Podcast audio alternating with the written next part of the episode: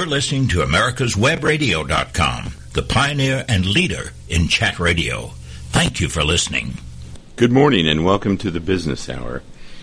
Today, the business at hand is the business of rescuing, sheltering, at least temporarily, and trying to adopt into good homes 70 million cats and dogs in the United States. It's estimated that for every homeless person in the U.S., there are five times as many homeless cats and dogs. And with over 8 million cats and dogs entering our shelters each year, the need for organizations that help to alleviate this problem is, is truly paramount. One organization that's playing a very vital role in helping to temporarily shelter and find good homes for cats and dogs is the Atlanta Humane Society. Today, I'm very pleased to have as my guest the executive director of the Atlanta Humane Society, Kel Morgan. He is president and he is the CEO for the Atlanta Humane Society. Welcome to the Business Hour, Cal. Thank you, Ron. It's a delight to be with you this morning. Cal, let's let's um, start off by going a little bit beyond my characterization of the of the magnitude of the condition of of, of homeless uh, cats and dogs, and my, by information that, that I have reviewed, it it seems that that number is is overly uh, over seven million, 70 million, and if you uh, add that 70 million, I might add, is for cats. If you add homeless dogs to that estimate, I would imagine that's well over 100 million uh, combined. Um, so, do we have any idea? Do we think that the um, statistics in the Atlanta metro area, for example, which is probably uh, a reasonable cross section of American metropolitan areas, do we have any idea of what the magnitude of the problem is uh, in the Atlanta metro area? Well, Ron, uh, I think your numbers are, are as reasonable as any numbers that we can can get. You know, tracking animals who are homeless is a tremendously challenging thing statistically to try and get our arms around. But we do know that all of the shelters that we work with and are aware of in Atlanta metropolitan and actually throughout the state um, are all very, very full. We know that there are tremendous amounts of these animals, tremendous numbers that are being euthanized every year um, needlessly. And so, um, you know, if you look at just the problem, the scope is huge, as you pointed out. I think it's really difficult for us to get a real handle on this. We know that the numbers are large. We know that, um, particularly when you get into the rural communities, it gets even worse um, because there's just not much service going on there. So, um, while I can't give you a, a number, I can certainly tell you that the problem is, is extensive. Well, I know that the Atlanta Humane Society uh, takes in uh, many thousands of pets every year, um, and that uh, of those pets, a number of those pets actually do get adopted. And in a little bit, we'll talk about the adoption process and uh, what the Atlanta Humane Society is doing to find good homes. Um, let's talk a little bit about uh, uh, the Atlanta Humane Society organization itself. How long has it been in existence, and, and tell us a little bit about how it has evolved? Because if there are listeners out there who want to follow along and, and go to www.atlantahumane.org, you can see that there's a, an extensive range uh, of programs, and uh, it, it's quite a, a, sophisticated organization in many respects, uh, with a, uh, an army of volunteers that support the organization, which we'll talk about later as well. But tell me a little bit about when the uh, Atlanta Humane Society came into existence, and a little bit about how it's evolved. Well, it's an it's a, actually Atlanta's oldest charitable organization. Uh, interesting thing to note. Um, our history is very interesting. How we started, we go back to 1873, and in the city of Atlanta, the community was recovering from the aftermath of the Civil War devastation, and um, the great Confederate General Robert E. Lee made a visit to Atlanta, and he remarked to some of the city leaders that the conditions for working horses in the city were deplorable, in his opinion. And we all know he uh, was famous for his his um, horsemanship uh, in the war and uh, his his fondness for horses in particular. And so, um, sometime after he left the city, there was uh, uh, a gathering of primarily the wives of many of the industry barons of the time, and they decided to form a society that would um, advocate for and improve the condition of working horses in the city of Atlanta. So fast forward about uh, a hundred years um, uh, in the in the 1960s, 70s. Um, long before that time, horses had become sort of not nearly as important for commerce had become more companion animals. And so humane societies like Atlanta shifted their focus um, to really focusing on dogs and cats and, and their issues. So um, we began the process of dealing with primarily dogs, stray dogs, and dogs that were in need of homes. And um, we have evolved over you know all that time frame to really address a wide range of animal issues. But uh, it's really interesting. A lot of the big humane societies in major cities around America all started in the, the late 1800s with this mission of, of of protecting horses, and we've all evolved into companion animal work. In fact, I would imagine that most people would agree that horses are one of the species that uh, humans have become closest through and, and closest to uh, over the centuries, uh, possibly the millennium.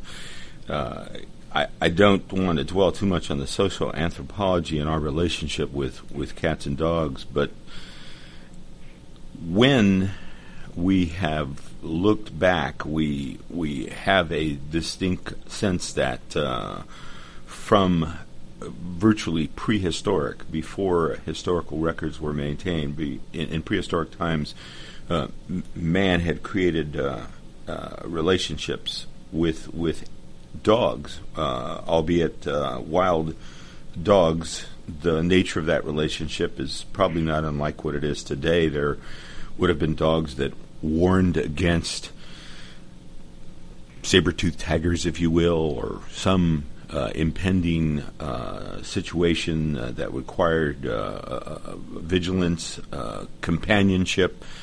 Dogs would have been intelligent enough to, to find our, our campfires, our caves, and endear themselves to us in a variety of ways. And so our relationship with dogs in particular uh, goes back for thousands of years, and cats um, not too much longer after that. Uh, cats were a little more aloof, and uh, we all know the term herding cats um, uh, as a, um, a reference to how difficult it is to actually um, get a cat to uh, sit down in one place and pay attention to you. But uh, our relationship with cats and dogs and horses would uh, invariably go back many centuries and uh, and many thousands of years. And uh, it's not surprising, it's certainly not surprising to me that uh, we would have uh, reacted to deplorable conditions uh, related to horses, and that soon thereafter we realized that our best friends, our our non-human best friends, dogs, and then cats, are are are a species that we should uh, focus on and, and, and, and care for. Against that background, um, you have modern organizations like the Atlanta Humane Society that has, as I mentioned, an impressive array of programs uh, dedicated to helping uh, cats uh, and dogs find homes. Uh, you have dog training programs. You have uh, an animal admissions process I want to talk about. You have the transfer of of these homeless uh, animals or animals from shelter to shelter that a lot of people don't give any thought to. Many people are familiar with spaying and neutering programs because we know that the prol- proliferation of wild cats and dogs uh, adds to the population that is at the core of the problem. Um, a lot of people may not know that you have a mobile spay and neuter program. Uh, I want you to talk a little bit about your uh, HEART, H E A R T, rescue program. Um, you have a visiting pets program. You actually, and this is very, very modern, uh, you have a behavioral counseling program. You have grief counseling, and, uh, and, then I'll have you touch on the pet boutique if we have time. But let's start out um, with with dog no, let's probably take this in, in, a, in, somewhat of a natural order. Tell us about the process for uh, animal admissions. I mean, how do animals get to the Atlanta Humane Society? Well, you uh, you ticked off a lot of uh, a lot of fun topics. I'm looking forward to us kind of covering these this morning. Um, you know, I think um, animals come through uh, our doors uh, seven days a week, 365 days a year and they come from primarily uh, individuals, families who um, have uh, determined that they are no longer able to keep their their pet in their home. Um, we have people who um, have a dog or cat that has a litter, and they decide that they can't deal with that, so they arrive on our doorsteps with a box full of puppies or kittens.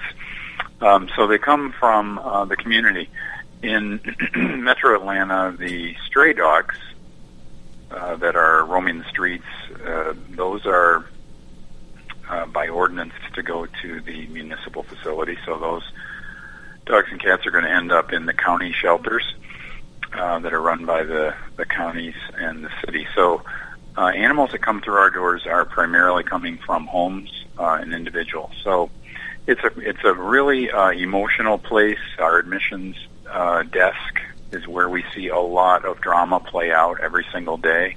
Uh, there are often families that um, reach very gut wrenching decisions about having to part with their pet. Um, you know, there are a lot of challenges when people are um, economically pressed.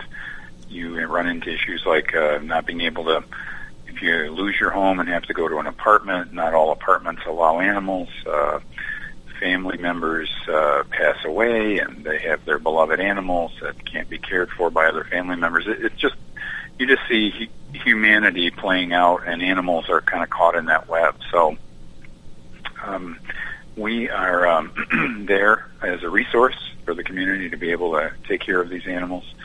Um, we take in 8,000 animals roughly a year. Um, we um, are able to place almost 100% of those animals every single year. So we have a, a really robust commitment to making sure that animals uh, have positive outcomes. Um, so there's a, a lot that goes on in those situations, and, and that's kind of the gist of how animals get into our facility. Uh, I was um, reflecting on Katrina over the last few days, as many people were, and we're going to be taking a break. But when we come back, Cal, uh, would you tell us whether or not um, the Hurricane Katrina incident uh, uh, contributed to uh, a, a, surge in uh, in animals that may have come with the uh, 100,000 people that were relocated here in Atlanta? We're here with Cal Morgan, the president and CEO of the Atlanta Humane Society. We're talking about the plight of homeless animals or animals in need of shelter and uh, rescue in some cases. We'll be back to talk with Cal right after this break. Don't be hoodwinked by the left who wants you to believe the fairy tale that we can power America on butterflies, rainbows, and pixie dust. I'm Marita Noon. Get the truth about energy on my show, America's Voice for Energy, only on America's Web Radio. The disease of addiction is a life altering challenge, not just for the person suffering its effects but also for the family and friends who support and love the one caught in its grasp. What should be the course of treatment? Who is the best person to render treatment? And what is the best place to go for the care that is needed? We know that you want answers to these and many more questions. Call 770-696-9862 and speak to a representative of the Atlanta Healing Center. They can tailor a program specifically designed to address the needs of the person suffering with an addiction or give you guidance as to where that help may be found. Information is the key, and the trained staff at AHC is here to assist. If you wish, you can also get more information on the website located at www.atlantahealingcenter.com. When four members of Congress all die within four months, each of their deaths appears to be from natural causes. But when mysterious messages begin to appear in the form of quotations from long dead revolutionary heroes, one reporter sets out to prove the existence of a serial killer. His search discovers dark secrets and an assassin shielded by people who need the very services that only he can provide. The Sun Silas Rising, a novel by Doug Dahlgren, on Kindle or paperback through Amazon.com. Hi, I'm Ray Bowman, hoping you'll join us each Friday at noon for our new show, Food and Farm, brought to you by FeedstuffsFoodLink.com, only on America's Web Radio. You're listening to America'sWebRadio.com, the pioneer and leader in chat radio. Thank you for listening. Welcome back to the Business Hour. We're talking with Kel Morgan, the president and CEO of the Atlanta Humane Society. And we've been talking about the range of programs that the Humane Society here in Atlanta offers to uh, to folks who are trying to find places for their pets and to the very cats and dogs that are in need of uh, rescuing uh, or sheltering. And uh, we're going to talk about uh, animal rescue in, in, in, just a moment as well. That's a timely topic. Uh, but back to uh, the admission of these animals, uh, I, I, am uh, wondering whether or not uh, post Katrina, did we see or did you see uh, an uptick in admissions of cats and dogs? You know, shelters all across the country were affected by Katrina. Katrina was really considered to be a seminal event in animal welfare and, and rescue. Um, I think all of us watched in horror the drama that played out there in Louisiana, where um, people were forced to leave their animals in their home and and you know get on these rescue boats, and so there was a huge mobilization of animal uh, welfare groups that went went there, and animals were were rescued and pulled out and and basically moved all over the country um, along with people. So it was a huge shuffling of uh, of people and animals, uh, unprecedented actually. So um, here in Atlanta, we experienced an influx of animals. There were animals that eventually made their way here from the shelters that were set up temporarily in Louisiana. Um, we had, um, sadly, many, many animals, thousands of animals that were unable to be reunited with their owners. As a result of that, actually, the um, the uh, FEMA organization uh, has subsequently changed their whole protocol, and now anytime the Fed, federal government sets up an emergency response to a disaster, they have to provide human shelters and companion animal shelters. So that was a real positive that came out of a very negative situation there. I'm I'm, I'm very pleased to hear that. Um, I, I will um, share with our listeners that I, I happen to be one of those individuals um, that has a relationship with with my dog. Um, we, we have a uh, beautiful golden retriever that is very much a member of our family. She's she's somewhat like uh, our daughter, and uh, as unnatural as anyone might uh, uh, perceive that relationship to be, it, it is what it is. We we love her dearly, and it is very difficult for me to imagine ever having to leave her behind or to give her up. And so, when you talk about uh, the drama of uh, folks having to give up their pets uh, and admit them to uh, the Humane Society, I certainly can relate uh, to how gut wrenching that might be. How about uh, transferring these animals? Kel, how do the animals get moved from one place to another? Well, animal transfer is a uh, somewhat recent phenomenon in animal welfare, and one of the things that uh, we're able to do here in Atlanta is we're able to provide uh, an opportunity for animals, primarily from rural parts of Georgia, uh, to um, be transferred here and adopted uh, in the metropolitan area. There are a lot of people every single day who are looking for that perfect companion for their home, and um, sadly, there is not enough spay neuter or animal welfare service in a lot of the rural parts of, of our state. So we actually now have about 75 partner organizations throughout Georgia that um, work with Atlanta Humane Society to um, to move primarily puppies, uh, but sometimes uh, adult dogs and cats from those um, shelters into Atlanta, and we're able to um, find homes for them and um, and really uh, work in partnership with them to, to help them alleviate their terrible overcrowding conditions. And then locally, don't want to forget our local community here. We we also work with all the municipal shelters, all the county shelters, and as I mentioned earlier, they also have a tremendous overpopulation. So we're able to take many, many animals. Uh, we, we go weekly to those facilities and bring animals into our uh, our shop so they can um, find their forever homes. Uh, very rewarding. Cal, you you mentioned that uh, very often you you see uh, litters of uh, puppies or kittens uh, brought to the Humane Society. Uh, it's the perfect segue because at the core of this condition of a population of pets that are in need of a, a good home and temporary shelter is is uh, uh, cat and dog reproduction, and, and you have a uh, uh, uh an in-house spay and neuter program, uh, but you also have a mobile spay and neuter capability. Tell us a little bit about spaying and neutering and the mobile capability. Yeah, the mobile spay, spay neuter program is um, a really, really important asset to the organization and our ability to be able to really tackle this the big problem. We we're, our our vision is we we want to tackle the big problem of animal homelessness, and um, to do that, we've really got to get out there where the the animals are and try to be proactive and do prevention. So this vehicle. Uh, provided through the generosity of donors is a fully equipped surgical hospital.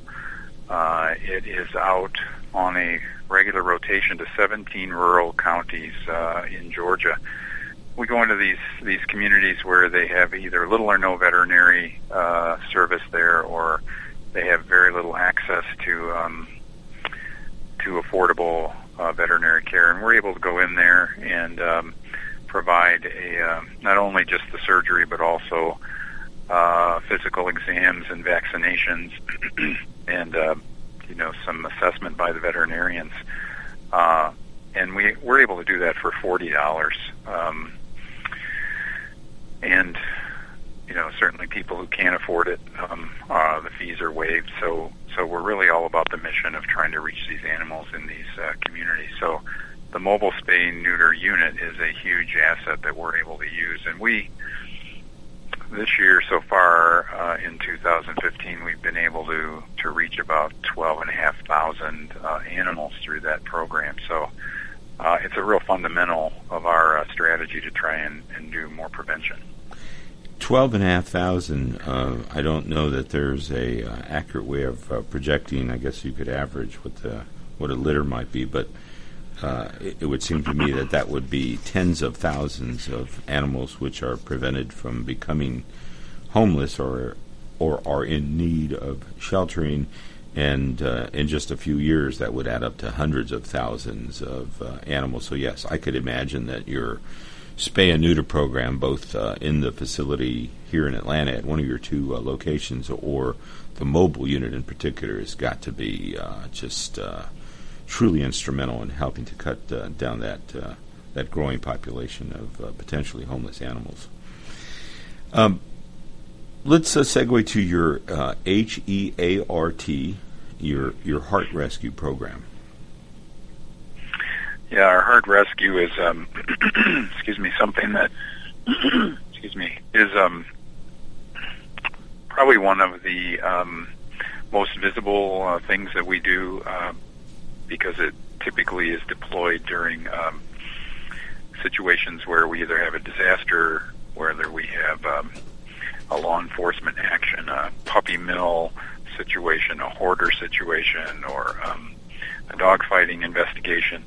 Um, it's a real asset also to helping animals that are really in a crisis situation. So uh, it's a fully equipped, also a self-contained uh, mobile vehicle that's able to be deployed um, along with a trained team of individuals to um, to get out in, in the field in various places and be able to do rescue and cruelty uh, in investigation. So we actually on our heart rescue vehicle we have some cool stickers from different places we've been and certainly it was at Katrina and played a vital role in helping rescue and shelter animals there and it's responded uh, our team has responded all over the southeast uh, to uh, various natural disasters and situations like that um, we are um, regularly called uh, throughout the course of the year by national groups and law enforcement groups to to come and support or help them lead uh, these kinds of things. Um, you know, these are truly times when animals are in jeopardy and in crisis, and so we uh, have a great team. We have uh, veterinary uh, staff, technicians, vet techs, uh, trained rescue and shelter people uh, who can get into the field, assess situations, deal with animals in crisis, and um, get them safely um, out of those situations we we won't drill down just yet, but I do want to mention to our listeners that uh, the Atlanta Humane Society has very very recently played an instrumental role in rescuing uh, a, a, number of uh, puppies from a, a, puppy mill, and uh, we'll, we'll, talk about that in a little bit. I, I I want to go through and have you tell us a little bit about your your visiting pets program and the behavior counseling, uh, your your pet boutique, and and uh, and dog training. Uh, uh, is there one of those topics we can spend uh, just a few seconds on before we take a break? Because I want to come back and, and, and cover all these really critical areas. Yeah, let me just hit you know, dog training, which is an important component of what we do. And actually, I tell people it's not dog training at all; it's it's human training uh, because we really want to make sure that animals can stay in homes if people can manage their behaviors. And so our whole focus is training all of us as people to read read the signals, respond, and work with our animals to behave the way we need them to behave uh, when we're they're in our homes. We're um, well, as I mentioned, we're going to be taking a break, but I will say that uh, through the years, uh, I have a background uh, uh in working with uh, children with a variety of mental and psychological uh, conditions, challenges, if you will, and I found that a lot of what I learned in working with uh, children. Uh, which is to say, at the lowest functioning end of the spectrum, you, you have to learn to read the signals. You have to learn to relate to them in a way that they understand. You have to show them love and affection.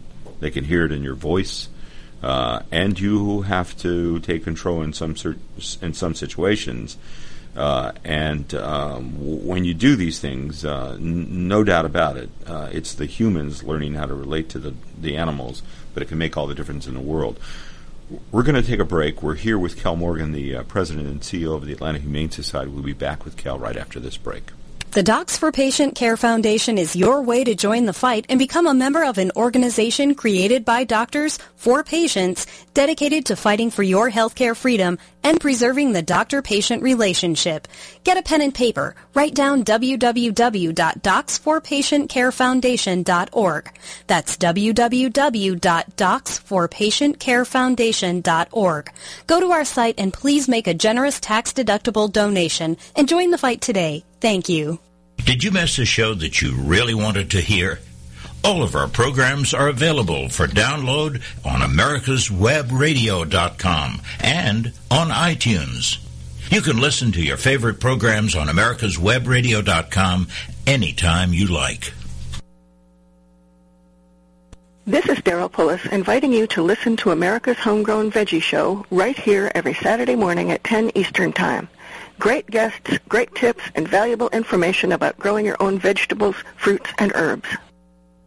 Watchdog is a term given an organization like the United States Justice Foundation, which since 1979 has been watching out and, when necessary, taking the appropriate action from testifying to litigating to protect our constitutional rights.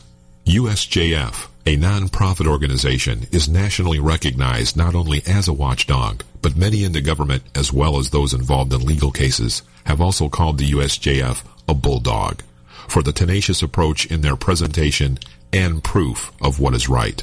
Find out more at www.usjf.net. Support USJF as they support you. With all the back and forth in today's politics, it seems as though the Constitution gets lost in the mix. If you want to brush up on your Constitution, then join Michael Conley every Wednesday from 4 to 5 p.m. for the show Our Constitution on americaswebradio.com. You're listening to americaswebradio.com, the pioneer and leader in chat radio. Thank you for listening. Welcome back to the Business Hour. I'm Ron Camacho, your host, and we're here with Cal Morgan, the president and CEO of the Atlanta Humane Society. And on one hand, we're we're uh, leveraging this overview of the Atlanta Humane Society as a uh, uh, a microcosm of uh, the good work that uh, humane societies across the country and, for that matter, around the world, but primarily here in the United States, where uh, we have humane societies like Atlanta's own Humane Society that have grown to become quite sophisticated and and require uh, the uh, management by someone like Cal Morgan. And we've been talking about the range of programs, uh, just the range of programs and the people associated with these programs who would be cause for uh, needing uh, a good chief executive officer. Before the break, we talked about uh, admissions and spaying and neutering and the HEART Heart Rescue Program. Um, let's talk about um, you have a, a visiting pets program. We do. You know, um, we there's tremendous amount of research that tells us that seniors who are in senior living situations, people who are in nursing and convalescent situations, people who are in hospitals, um, benefit greatly from interaction with with companion animals. They don't even have to be their own animals. Uh, we we know there's some great stories, and many of us, I'm sure, have read them on the internet and other places about uh, animals that, that provide just a tremendous amount of comfort to people uh, who are in in convalescing uh, or end of life situations. So. Um, we have a variety of volunteer-run programs. These are uh, completely run by dedicated volunteers who go to a variety of of places, like I mentioned, um, every single week uh, throughout the year. And they take shelter dogs um, who are able to go in and, and visit with uh, patients who are recovering in a cancer ward or a variety of places. And um, we all know, and, and as I said earlier, that the research is overwhelming that that is a uh, positive experience that helps in their recovery. So we uh, we do that uh, on a regular basis. There are so many areas where animals uh, provide uh, comfort and um, well-being, a sense of well-being uh, to all of us. You know, there's there's also great research that says if you have a companion animal in your home, you tend to have lower blood pressure. Uh, you tend to have a better psychological outlook. And so the old saying, you know, animals make us better people, I think is is very true here. I um, I think that's a tremendous uh, uh, benefit to these folks who uh, who are comforted. Uh, I know that uh, before our current uh, dog Tessie, who was a rescue dog that we got from the Adopt a Golden Atlanta, I might give them a tip of the hat uh, for doing such a great job. In fact, they're uh, taking a number of dogs that they're uh, they're bringing to the United States from Turkey uh, in Mhm. in waves, and uh, you are probably very familiar with uh, with that process, uh, and. Um, they deserve a great deal of credit. Uh, they are trying to find homes for these golden retrievers. Before our current dog Tessie, we had Bree, another golden retriever, who was who was born to provide comfort, as many dogs are. You know, the temperament of uh, the vast majority of dogs is uh, one of uh, giving love and affection, uh, having a short-term memory of something bad happens to them, uh, they still come around to uh, uh, loving you and uh, to expressing uh, love and affection and, and, and kindness toward perfect strangers. So.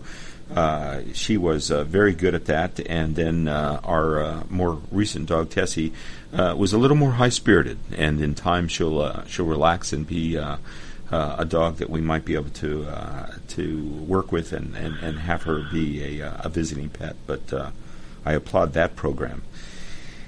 Behavior counseling.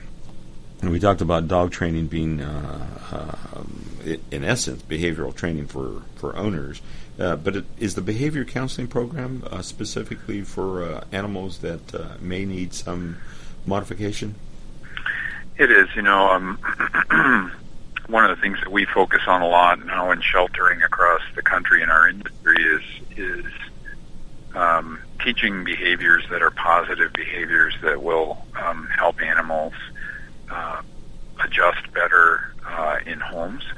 So, particularly animals that come out of um, bad situations or puppy mills or a variety of places, uh, they have to learn a lot of things that you and I might have taught our uh, our dog or cat uh, from an early age. Maybe not cats. Now that I'm saying it, Or kids? uh, cats are cats train us to what they want, but um, uh, you know, helping them understand um, that there are some basic things that will really enhance that um, that relationship.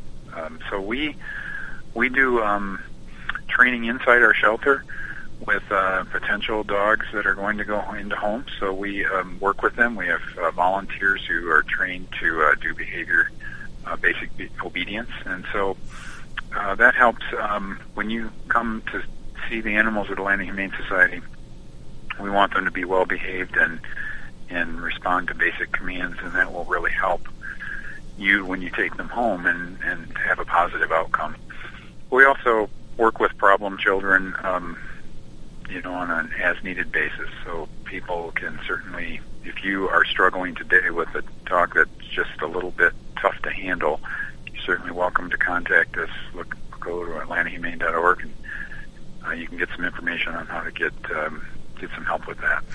You know, I might add that uh, people, uh, a, a lot of us are not at all amazed by the uh, intelligence of, of, of pets, dogs in particular. Um, but uh, I think a lot of other folks would be uh, quite amazed at the one, the uh, the intellect uh, of dogs and the capacity to learn, and two, the resilience of of, of dogs uh, who may have been mistreated and are, or f- for whatever reason, are maybe too aggressive, but yet can actually be worked with to become docile, uh, loving, caring, affectionate, well-behaved uh, dogs.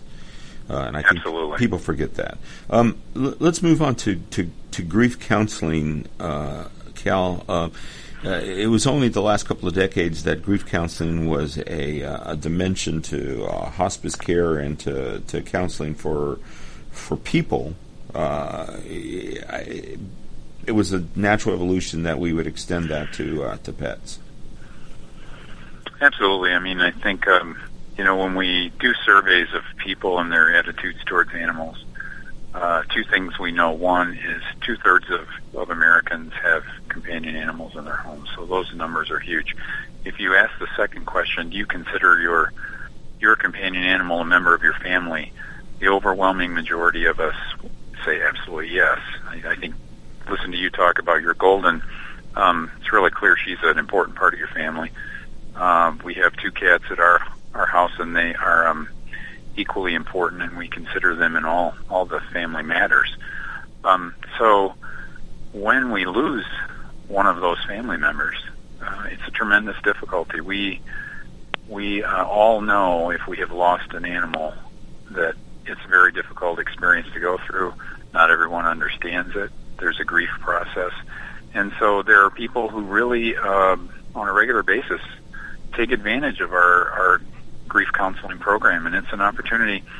We don't provide what I would consider to be uh, sophisticated uh, psychotherapy, but what we do is we give people an opportunity to get together under the guidance of a trained professional and talk about their feelings and the, the value that their animal uh, was in their life uh, and things like that. So, um, you know, we really try at Atlanta Humane Society to cover the gamut, the wide range of uh, needs for both animals and people who care about those animals. So it's um, it's one of a, a pretty wide array of things that we do.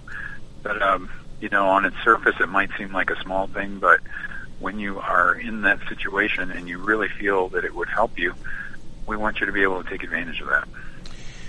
I I know that uh, some years back we had a, uh, a pet growing up, uh, uh, a, a, beautiful uh, mutt who is uh, in the hound family of dogs, a copper-colored, short-haired dog that we called Penny, and Penny, who had some lassie dog-like characteristics and was truly the sixth member of our family when she passed away. it was the first family uh, member of our uh, certainly the nuclear family, but also our extended family uh, that had passed away, and uh, there was a, a, major void, and and the family was just quiet for a few days.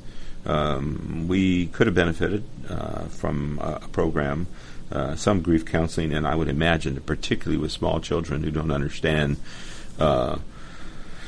the cruel hoax that uh, nature has played on us, where the lives of these lovely creatures are, are so much shorter uh, than the lives of humans, and so uh, you don't have them uh, around for too long. And uh, I would imagine that uh, lots of people, and again, children in particular, who just don't understand, um, when they feel that loss, the grief counseling could really be very helpful.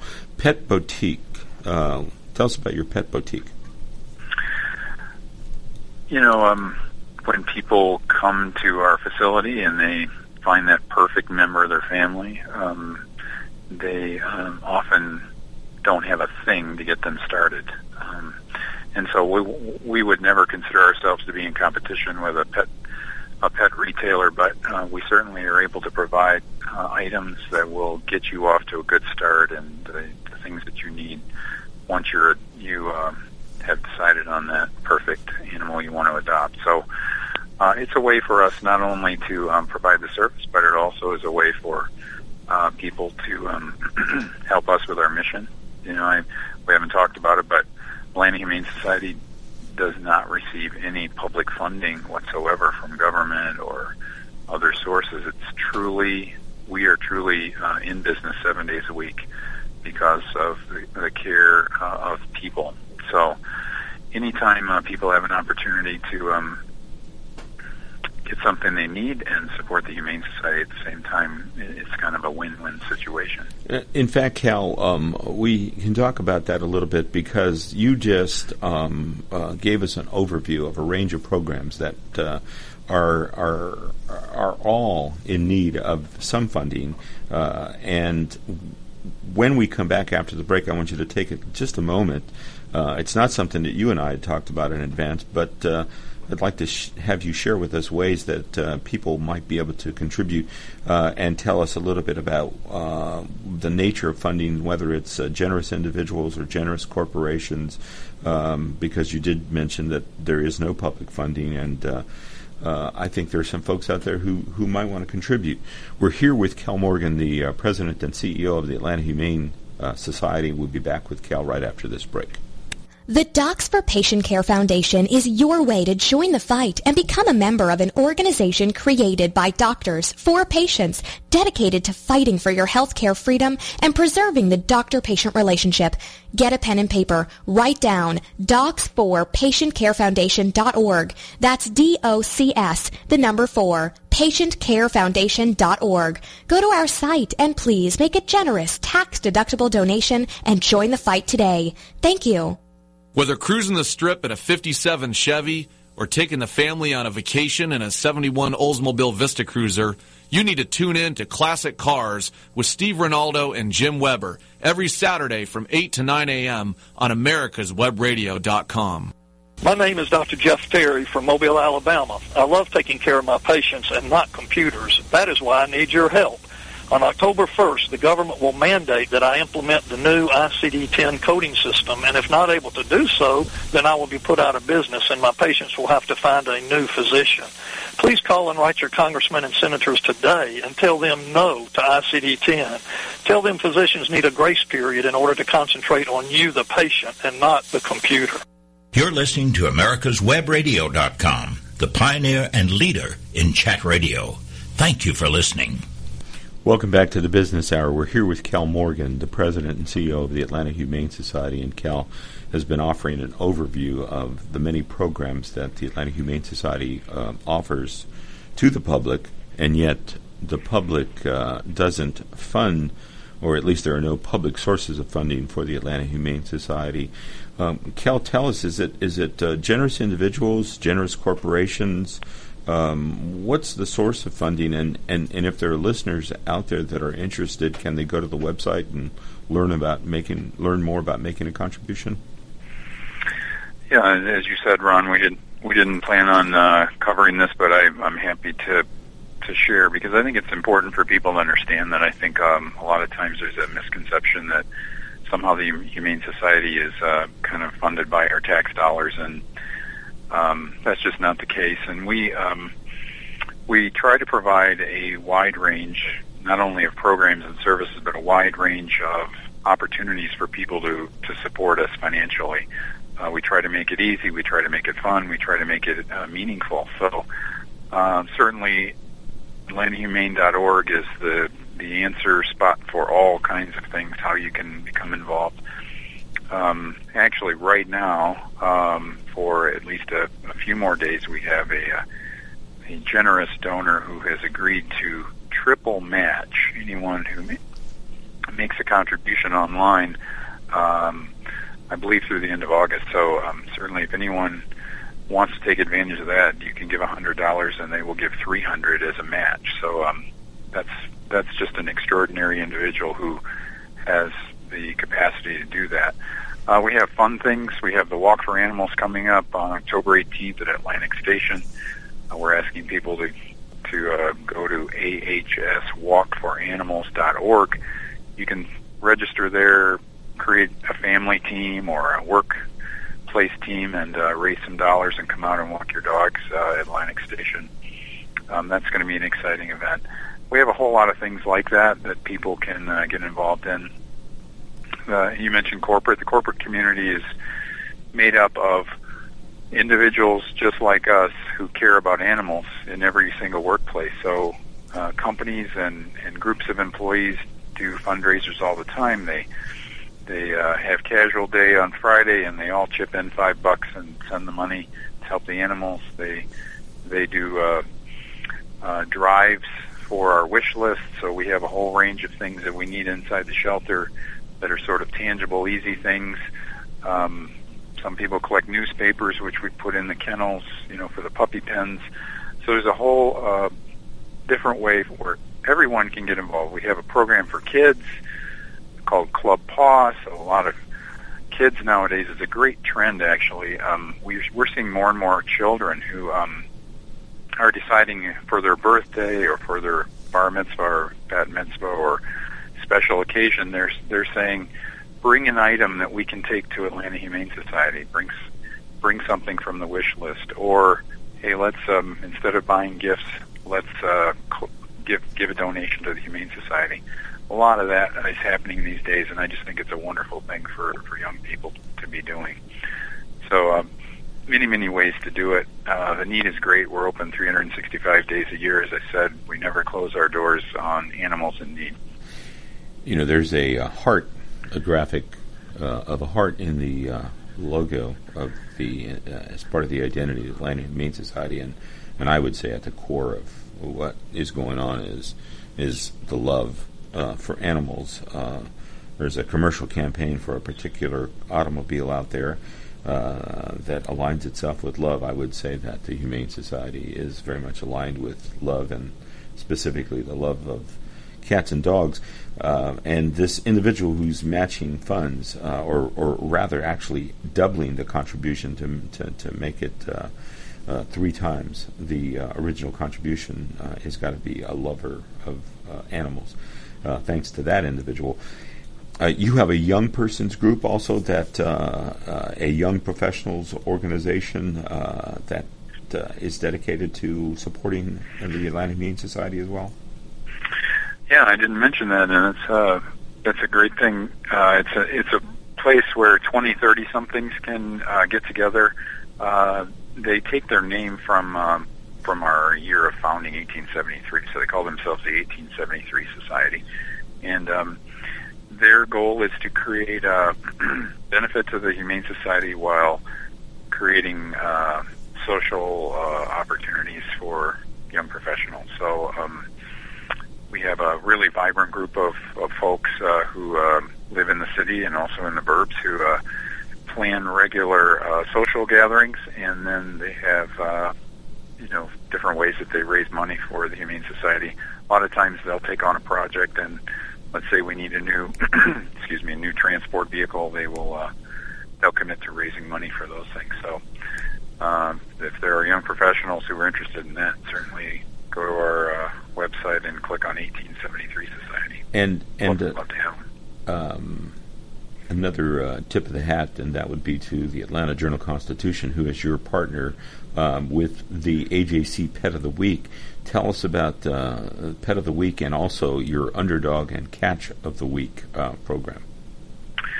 Well, you know, um, one of the things that we try and do is um, because every animal stays with the Atlanta Humane Society until it finds a home, uh, and there's never a time limit. We we try to find ways to showcase what we'd call the the harder to adopt animals. Um, we know that adult cats are not as popular for adoption as say um, adult dogs. Uh, ad- adult dogs that are large uh, typically don't adopt as fast as smaller dogs do. So uh, the AJC is a great uh, resource for us. They've been donating this for many, many years. The relationship goes back literally decades and decades where the AJC has supported Atlanta Humane Society uh, by providing a free place for us to showcase these maybe harder to adopt animals. And the other programs are are utilized through our social media. So we're always trying to find ways for people to see and hear a great story about a particular uh, dog or cat that might be harder to place. And I'll, I'll just share one quick uh, story. We were all excited in our uh, organization a week ago. There was a dog um, named Kevin who was a big, uh, big hound dog. Uh, not the prettiest dog in the world by by any stretch. Um, Kevin was with us 17 months, and uh, we tried our best over and over again to to showcase Kevin, and um, after 17 months, just the right family came along and said, you know, Kevin works perfectly for us. We love, we love him. We want to bring him into our home. So there's a lot of celebration going on when you've uh, bonded with a dog in your shelter for 17 months and, and he gets to go home to a permanent place. And they said uh, the first two days he was at his new home, they uh, they called us. We were checking in on Kevin, and they said Kevin literally frolicked all day long. That's the word they used in our backyard, rolling in the grass and smelling, smelling everything and and playing with their other dog, and um, you know that's the kind of power uh, that that comes from really never giving up on an animal. Right, and and and actually. Um, that would seem to be the right term for a dog who's experiencing uh, uh, the new love of a family and and uh, and uh, a situation like that, frolicking. Uh, you have a, a, number of other programs. I think we're going to save some of these uh, for a separate segment, but you have educational programs dedicated to family. You offer pet care tips. You offer emergency and disaster preparation. you you help kids and teens to better understand their pets.